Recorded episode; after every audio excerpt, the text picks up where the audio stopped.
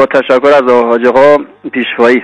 می‌خواستم در مورد حضرت مهدی شنیدم که حضرت در یکی از جزایر مانند جزیره برمودا زندگی می‌کنن آیا صحت دارد یا نه؟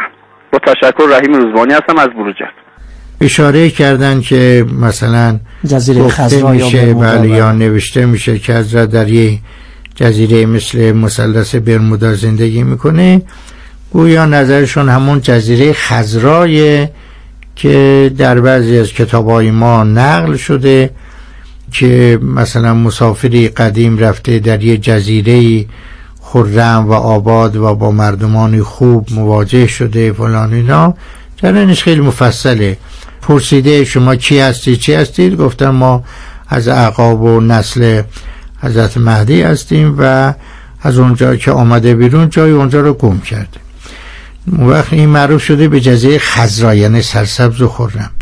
در بعضی از کتاب آمده به نام جزیره خزرا و کتابی هم به این نام نوشته شد و در اون کتاب اون جزیره خزرا تطبیق داده شد به مثلث برمودا. بله.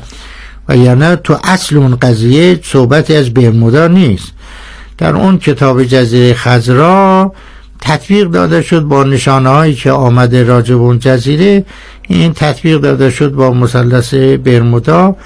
بعد در رد این کتاب استاد علامه سید جعفر مرتضی عاملی کتابی نوشت به نام جزیرت الخزرا مطالب این کتاب را رد کردند و مقدمی بر اینا حضرت آیت الله جناب آقای ابراهیم امینی بله. سالها پیش حتی پیش از پیروزی انقلاب اسلامی شون کتاب ارزنده ای دارن به نام دادگستر جهان راجع به حضرت ولی السلام علیه مباحث مربوط به امام زمان اونجا به صورت پرسش و پاسخ مطرح شده.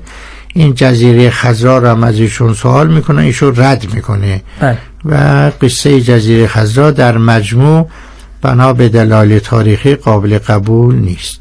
بسیار خوب. خب انشالله که شما شنونده گرامی هم پاسخ سوال خود